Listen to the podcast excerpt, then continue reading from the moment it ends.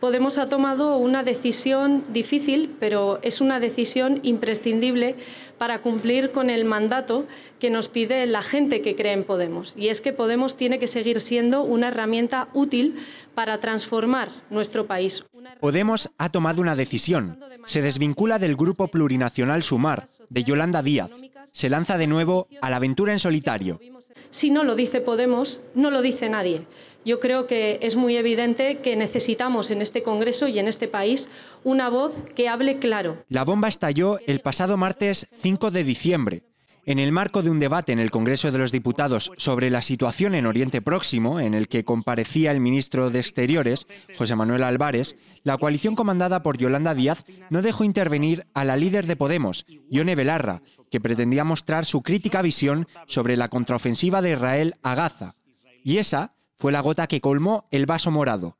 Nosotros pensamos que Ione Belarra tenía que intervenir esta tarde en la comparecencia de Álvarez para defender algunas de las medidas concretas que hemos pedido estas semanas para mm, medidas para adoptar si de lo que se trata es de parar el genocidio. Así lo solicitamos en la dirección del grupo de Sumar y, desgraciadamente, les tengo que informar que, de nuevo, no se ha permitido a Podemos intervenir en el Pleno. Los cinco diputados de Podemos pasan ahora al grupo mixto, ese que conforman BNG, UPN y Coalición Canaria, con los que compartirá portavocía. Sumar hablaba de transfugismo. Cuando una persona se presenta eh, por una coalición y la abandona sin ceder el escaño, estamos ante un caso de transfugismo. No lo digo yo, lo dice el acuerdo que suscribieron todos los partidos de forma unánime, incluido Podemos. Adenda tercera del Pacto Antitransfugismo, artículo primero. Podríamos decir que esta escisión de Sumar, la coalición de izquierdas más amplia conformada hasta la fecha, estaba anunciada. Desde el principio, a Podemos le costó formalizar un acuerdo con el nuevo espacio que comandaba Yolanda Díaz. Finalmente lo hizo, el 9 de julio, pero teniendo que renunciar a que Irene Montero figurara en las listas. Concurriremos a las elecciones generales con Sumar. Esa decisión está tomada. Me veo, no obstante, en la obligación moral de trasladaros algunas cuestiones importantes. La primera es que desde el equipo negociador de Yolanda Díaz se nos ha trasladado que la presencia de Irene Montero en el equipo que concurra a las próximas elecciones generales es un obstáculo insalvable para alcanzar un acuerdo de unidad. En las elecciones del 23 de julio, Sumar obtuvo 31 escaños. Cinco meses después de aquellos comicios veraniegos, Podemos, una de las fuerzas más importantes de la coalición, se quedaba sin portavocía en el Congreso, sin capacidad de registrar iniciativas y sin que le dejaran formar parte del Consejo de Ministros del nuevo gobierno de Pedro Sánchez. Los hechos acabaron con la paciencia de un grupo que se encuentra en su situación más crítica hasta la fecha, desde su nacimiento en 2014.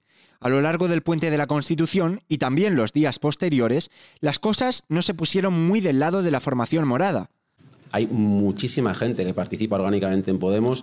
Usted me está hablando de tres casos concretos. Bueno, yo creo que eh, son tres casos concretos, tres casos particulares y tres casos que, insisto, eh, les agradecemos su, su labor y su trabajo. La decisión de la cúpula y los conflictos en su seno acabaron con la dimisión de algunos pesos pesados del partido. Nombramos, por ejemplo, a Jesús Santos, el coordinador autonómico en Madrid. Una semana después, la exportavoz parlamentaria, Carolina Alonso. Y el mismo día, el candidato de Podemos a la alcaldía de la capital, Roberto Sotomayor. Y podríamos decir que la cascada de dimisiones todavía no ha acabado.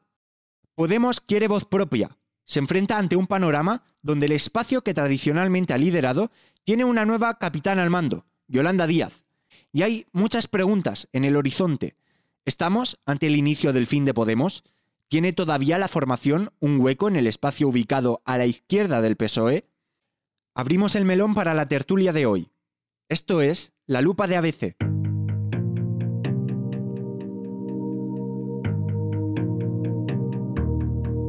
Sumar y Podemos, crónica de una ruptura anunciada. Tomamos esta decisión que efectivamente nos habría gustado no tener que tomar, pero no nos ha quedado otro remedio. Las personas progresistas en España no comprenderían que se pueda poner en jaque políticas públicas que son importantes y que son buenas para la vida de la gente por intereses de parte. Creo que esto es lo que genera desafección ciudadana en nuestro país. ¿Cree que la estabilidad del gobierno de España se va a ver comprometida por la ruptura de la coalición que usted lidera el grupo antes llamado Sumar y ahora Restar, cree que estamos ante un caso de transfugismo, como dice el portavoz de su propio partido y ministro de su gobierno. Señora Díaz, ¿qué grado de responsabilidad tiene usted en todo lo que ha sucedido en la ruptura de Sumar? Esta ruptura supone una gran deslealtad con los más de tres millones de ciudadanos y ciudadanas españolas que nos han votado el 23 de julio.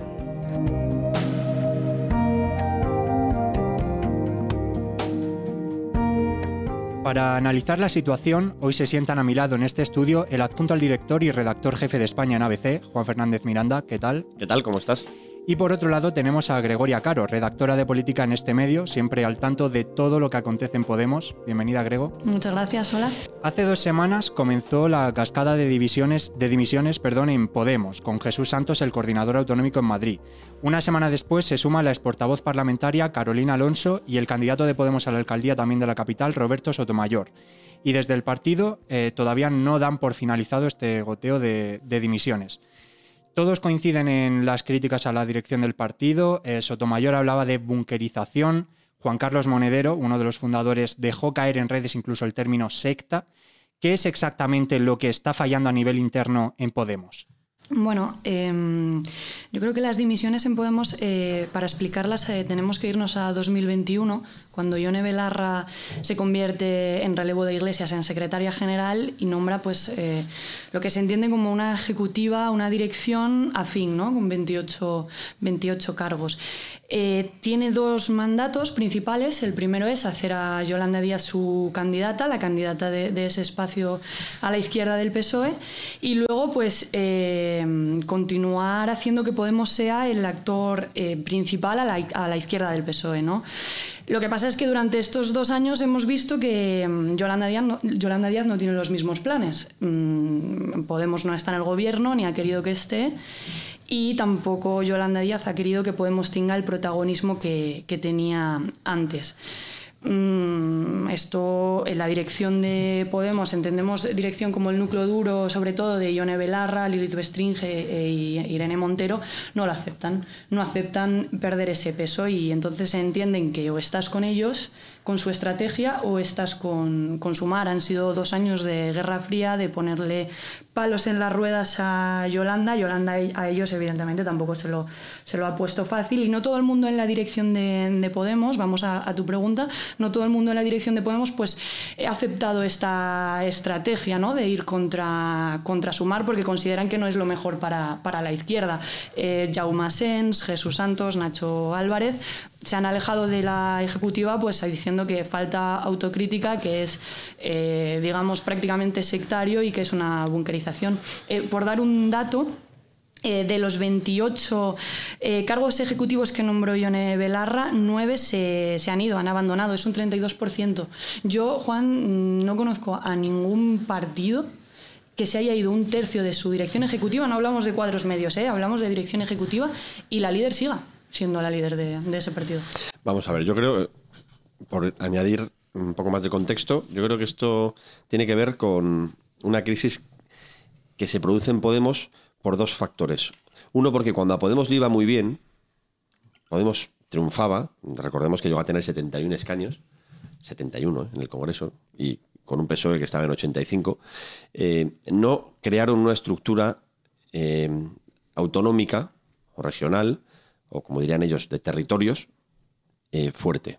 Y eso ha propiciado que a lo largo de muchos años hayan tenido muchos conflictos eh, territoriales. Y el partido no se ha, no se ha, eh, no se ha conformado de una forma sólida. Esto, como consecuencia, ha tenido que los liderazgos hayan sido siempre muy fuertes, con Pablo Iglesias a la cabeza, también cuando no es Pablo Iglesias el secretario general, pero sigue estando, sigue influyendo y sigue tomando decisiones, eh, y, y un, una bunkerización que es lo que ahora, de, ahora, lo que ahora denuncia Sotomayor, pero que ya existía. Y eso se ha ido propiciando, una, se ha ido propiciando un, partido excesivamente cerrado en sus núcleos de decisión, que eran muy pocas personas, muy poquitas personas.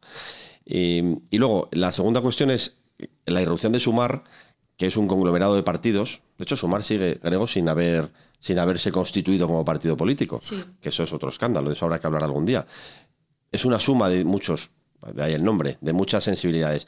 y, y, Yolanda Díaz quería que Podemos fuera uno más, una especie de fusión por absorción. Pero Podemos eh, era el partido fuerte, con esos pies de barro, y en el enfrentamiento en que esto ha derivado, o digamos, en la situación en la que ha derivado todo esto, es en un enfrentamiento cara a cara.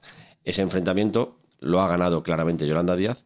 Probablemente Yolanda Díaz se haya pasado de frenada en su trato a Podemos y Podemos se quiere hacer, se quiere hacer valer. Pero aquí hay que tener en cuenta dos elementos. Uno, eh, esto es poder, estamos hablando de poder. Ya no se habla de grandes ideas, ni de asaltar los cielos, ni de cambiar las cosas, se habla de tener poder. Y eso creo que va en la dirección contraria al mensaje fundacional de Podemos. Y dos, Podemos, en este momento, es un partido que está sometido a sus propias debilidades, tratando de ganar, de sacar la cabeza para seguir subsistiendo, pero que al final lo que está haciendo es moverse por venganza. Y la venganza en política es muy mal asesor, muy mal asesor. Nada, nada bueno sale de la venganza. Eh, Podemos es un partido que nunca ha estado exento de conflictos, como decíais. Eh, recuerdo, por ejemplo, la movida que hubo en Asturias, luego tenemos las disputas entre Pablo Iglesias y Ñigo Rejón en 2019. Eh, también con la emergente Yolanda Díaz, los problemas que hubo en aquel entonces con Pablo Iglesias, y ahora la decisión de separarse de una coalición de partidos que el único objetivo era unificar a la izquierda ante lo que llaman una derecha reaccionaria. ¿Cuál se puede decir que es la estrategia a seguir de Podemos después de todo esto? ¿Sacar a flote un barco ya hundido o morir matando? Muy rápido. La, estrategia de, Podemos es conseguir representación en el Parlamento Europeo, que son las próximas elecciones a nivel nacional, para poder subsistir. Para poder subsistir como formación política. Por eso, a pesar de su debilidad eh, en, el, en el conglomerado que representa Sumar, sus cinco diputados van a propiciar que tengan un altavoz, la posibilidad de tener un altavoz, por ejemplo, en el debate de la amnistía de la semana pasada, Podemos se estrenó. Una portavoz de Podemos habló, en el caso de haber seguido en el grupo de Sumar, no habría hablado. Eso les tiene una parte mala y una buena. La mala es que pierden recursos por no estar en el grupo de Sumar. La parte buena es que consiguen un altavoz. Pero el único objetivo de Podemos es subsistir. Y subsistir hoy significa elecciones europeas de junio. Hmm. Y estoy de acuerdo con Juan, ¿eh? por añadir también eh, su estrategia parlamentaria. Hay que recordar que mm, eh, Pablo Iglesias fue el que soldó, el que unificó el bloque, lo que él llamó bloque plurinacional de acción de Estado, que bueno, consistía en una alianza estratégica parlamentaria entre Podemos, Esquerra y Bildu. Eran 53 diputados en la legislatura anterior y sirvió, entre otras cosas, pues para condicionar los presupuestos. Eh, lo que, desde el gobierno no podían ser condicionantes en materia económica, pero bueno, lo hicieron eh, con 53 diputados desde, desde el Congreso, 53 diputados muy necesarios para, para Sánchez. Eh, ¿no? De hecho, consiguieron alejar al PSOE de varios pactos con, con Ciudadanos. Así está Ciudadanos ahora. Ahora lo van a volver a hacer con un bloque de 19 escaños, eh, ya sin estar eh, dentro del corse de sumar, y van a ser pues 19 escaños muy necesarios para, también para Pedro Sánchez, eh, Esquerra, Bildu, Benega y Podemos. Recordemos que esto es muy importante, esto Grego lo ha ido contando en las páginas de ABC en los últimos años y muy especialmente en las últimas semanas. Pedro Sánchez tenía enormes dudas de pactar con Podemos. Tenía muy claro no pactar con independentistas. Y tenía clarísimo jamás pactar con Bildu. Todo eso se lo ha saltado. Ahora pacta con todos ellos y está orgulloso de hacerlo.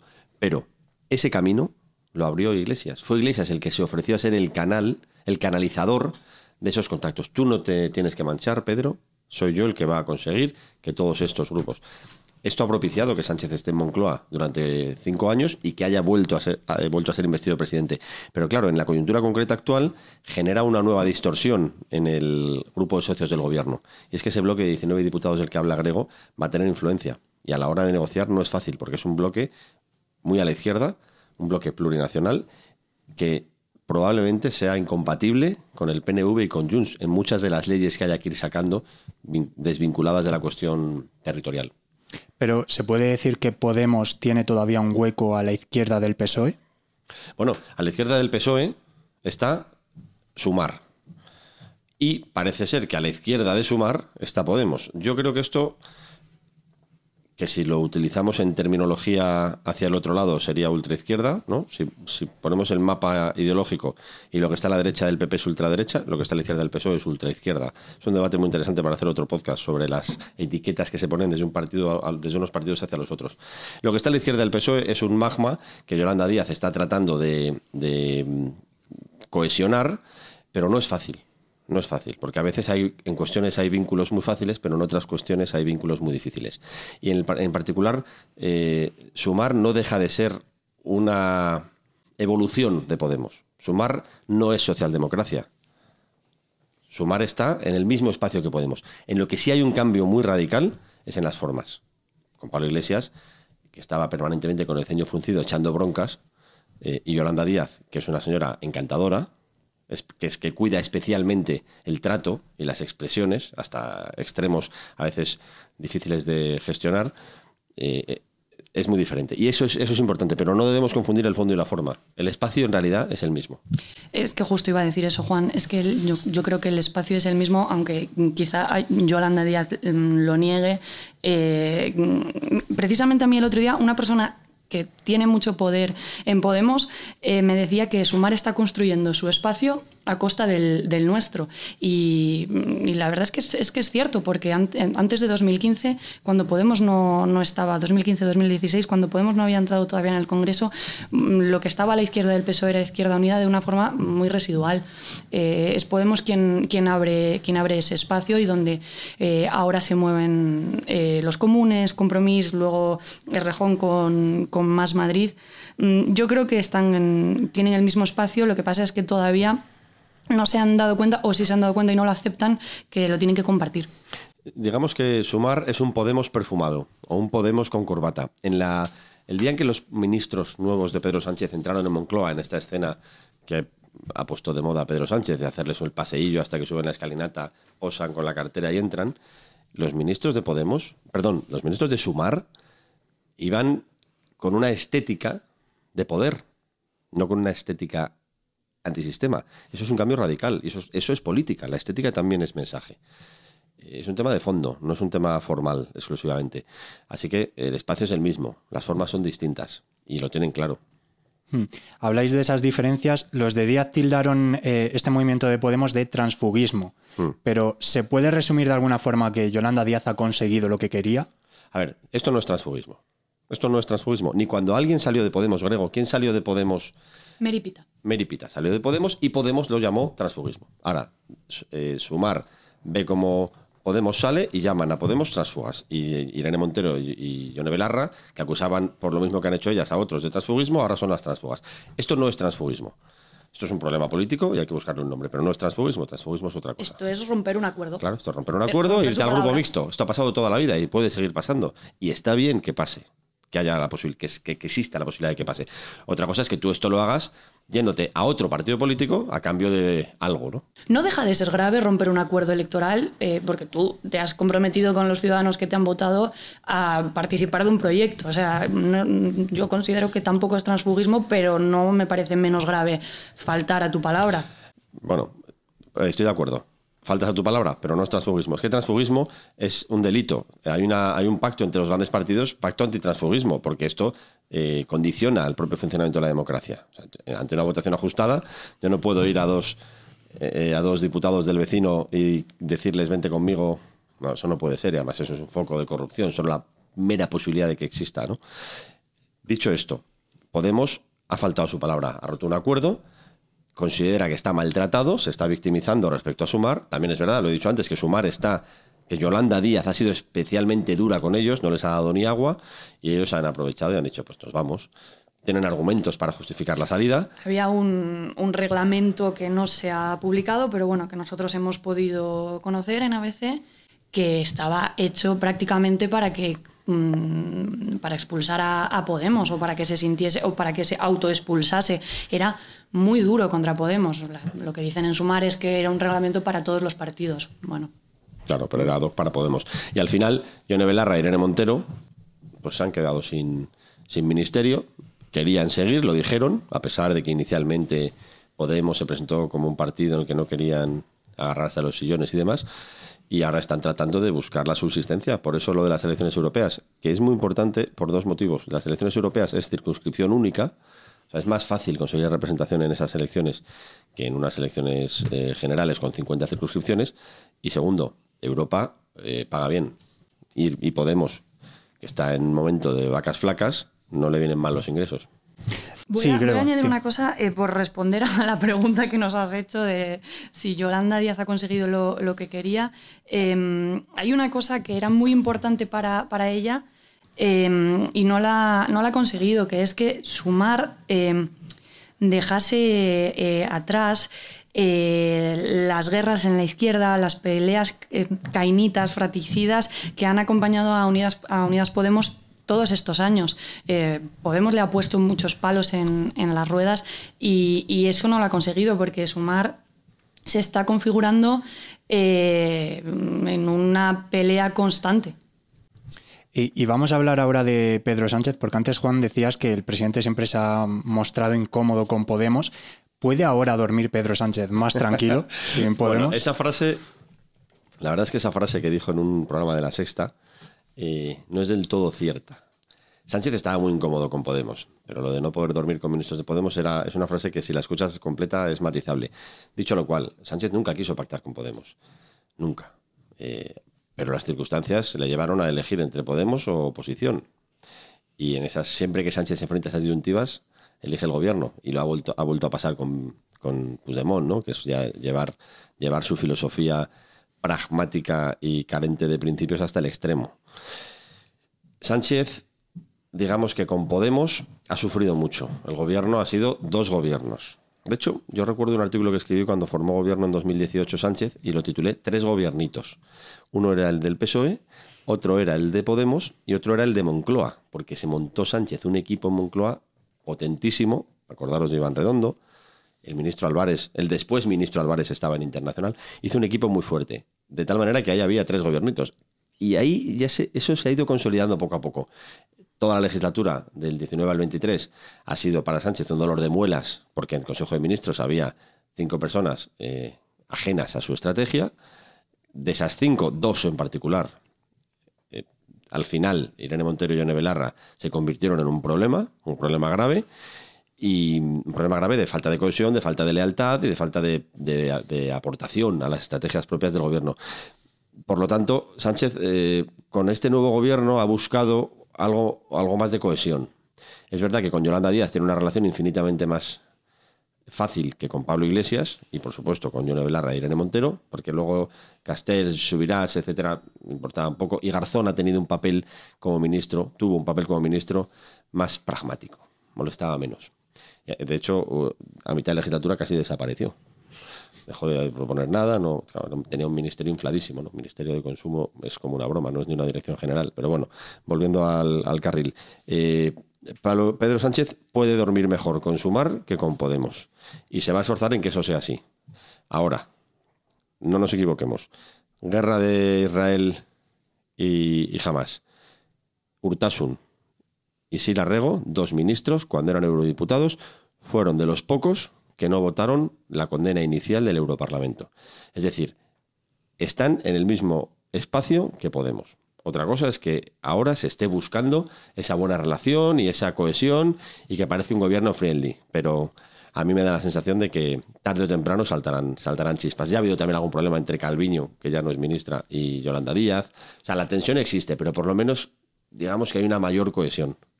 Mm, Yo creo que, mm, o sea, sí, por supuesto que hay una mayor cohesión, pero yo creo que ahora eh, Pedro Sánchez, eh, en el momento en el que se consolida la ruptura de Podemos y Sumar, eh, le surge una preocupación, porque mm, al final el gobierno de coalición se es- estaba estabilizado en 179 escaños, que, sin, que con Podemos fuera de, Sumar son 100 se- se- 174. Em, el- fue mm, antes del día de la Constitución cuando rompieron y tú estabas eh, allí, Juan, en los corrillos entre políticos y periodistas y pudiste ver también como yo que el PSOE estaba mm, muy interesado en dejarle claro a Podemos que ahora sí que eran un interlocutor válido y que iban a hablar con ellos y que iban a negociar y que les iban a, respetar las, las peticiones y, que no iba a haber eh, problema en sentarse a hablar con ellos de sus reclamaciones políticas, eh, porque no era posible que lo hicieran cuando estaban dentro de, de Sumar. ¿no? Entonces yo, yo sí que creo que para Sánchez es una preocupación, aunque no considero que, Podemos esté en una posición de tumbar muchas iniciativas del gobierno, porque no serían útiles y entonces no tendría mucho sentido para ellos. Pero sí que les preocupa, sí que les preocupa a Podemos, sí. Es difícil decir si alguien gana o pierde con esta separación, pero centrándonos en sumar, ¿cómo puede afectar todo esto a su electorado y a su posición política? Em, a ver, aquí pierde el gobierno porque pierde eh, estabilidad, eh, pierde sumar porque mm, se demuestra que Yolanda Díaz no ha sido capaz mm, de equilibrar en su estrategia de tener controlados a Podemos y que no se escapen. Mm, pierde la izquierda. Eh, si ya contamos con estas dos anteriores, pierde la izquierda también. Y Podemos, em, y Podemos bueno, gana autonomía política, pero han roto un acuerdo electoral y han roto a su partido. Em, haciendo esto. Entonces, tampoco considero que sea un éxito. A perro flaco todos son pulgas, se dice. Podemos es el perro flaco. Mm, Podemos está bunkerizado, lo ha dicho Sotomayor, pero es evidente. Está bunkerizado en Galapagar, está bunkerizado en Pablo Iglesias, en Irene Montero, en Yone Belarra y poco más. Podemos está en un mal momento. Tiene una fortaleza que ha contado Grego. Tiene más militantes o inscritos, ¿cómo se llama en Podemos, Grego? Inscritos. Tiene más inscritos es que, es que Podemos rebautizó todos los términos en política, fue una de sus estrategias. Ya no sea de la autonomía, sala de territorios, en fin, tantas cosas, que eso da, también, eso da para una tercera, hay que pedir ser alguien. Eh, Podemos es un partido que está bunkerizado, que, eh, como hemos contado antes, tenía unos pilares de barro y por eso se ha quedado tan estrecho y tan pequeño. Es un mensaje el de Podemos que tuvo un gran sentido en un momento y empatizó con mucha gente, pero que ahora eh, está fuera de foco parece que la gente que está dispuesta a votar a la izquierda del PSOE se encuentra más cómodo en sumar. De manera que, desde mi punto de vista Podemos está haciendo lo único que puede hacer si quiere subsistir. Si no quiere unirse a Yolanda Díaz, que es lo que no quieren, por eso hablaba antes de venganza. Pablo Iglesias ya ha dicho que se arrepiente de haber, de haber elegido con su dedo a Yolanda Díaz como sucesora. Otra, otra forma de, otro ejemplo de cómo han hecho lo contrario de lo que predicaban. Eligió a Yolanda Díaz con el dedo. Y Pablo Iglesias se arrepiente. Por eso hay un sentimiento de venganza. Eh, Pablo, Iglesias y Podemos quieren volver a lo que ya pasó. Y, eso no es posible. El pasado es mejor eh, comprenderlo y aprender de él que intentar volver. Y al final, lo único que pueden hacer sobre esta base es conseguir un poco de, visibilidad para tratar de mantener el proyecto unos años más en base al Europarlamento.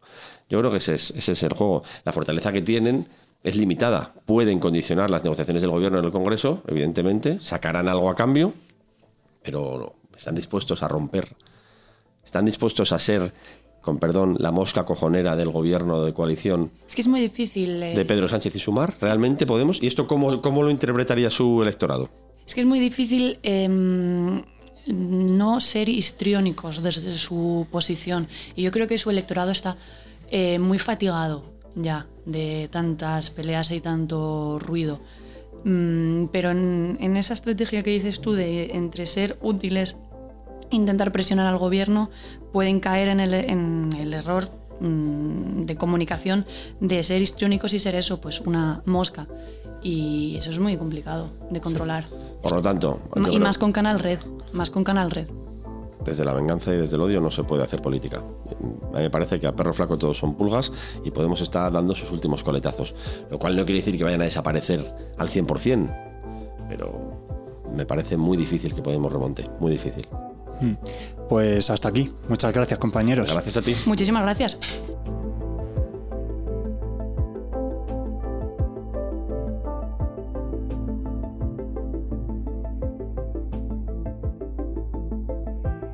Sumar y Podemos, crónica de una ruptura anunciada, es un podcast del diario ABC, dirigido y guionizado por Manuel Garre, con la colaboración de Juan Fernández Miranda y Gregoria Caro. Si te ha gustado este episodio, suscríbete a la lupa de ABC en tu plataforma de podcast favorita.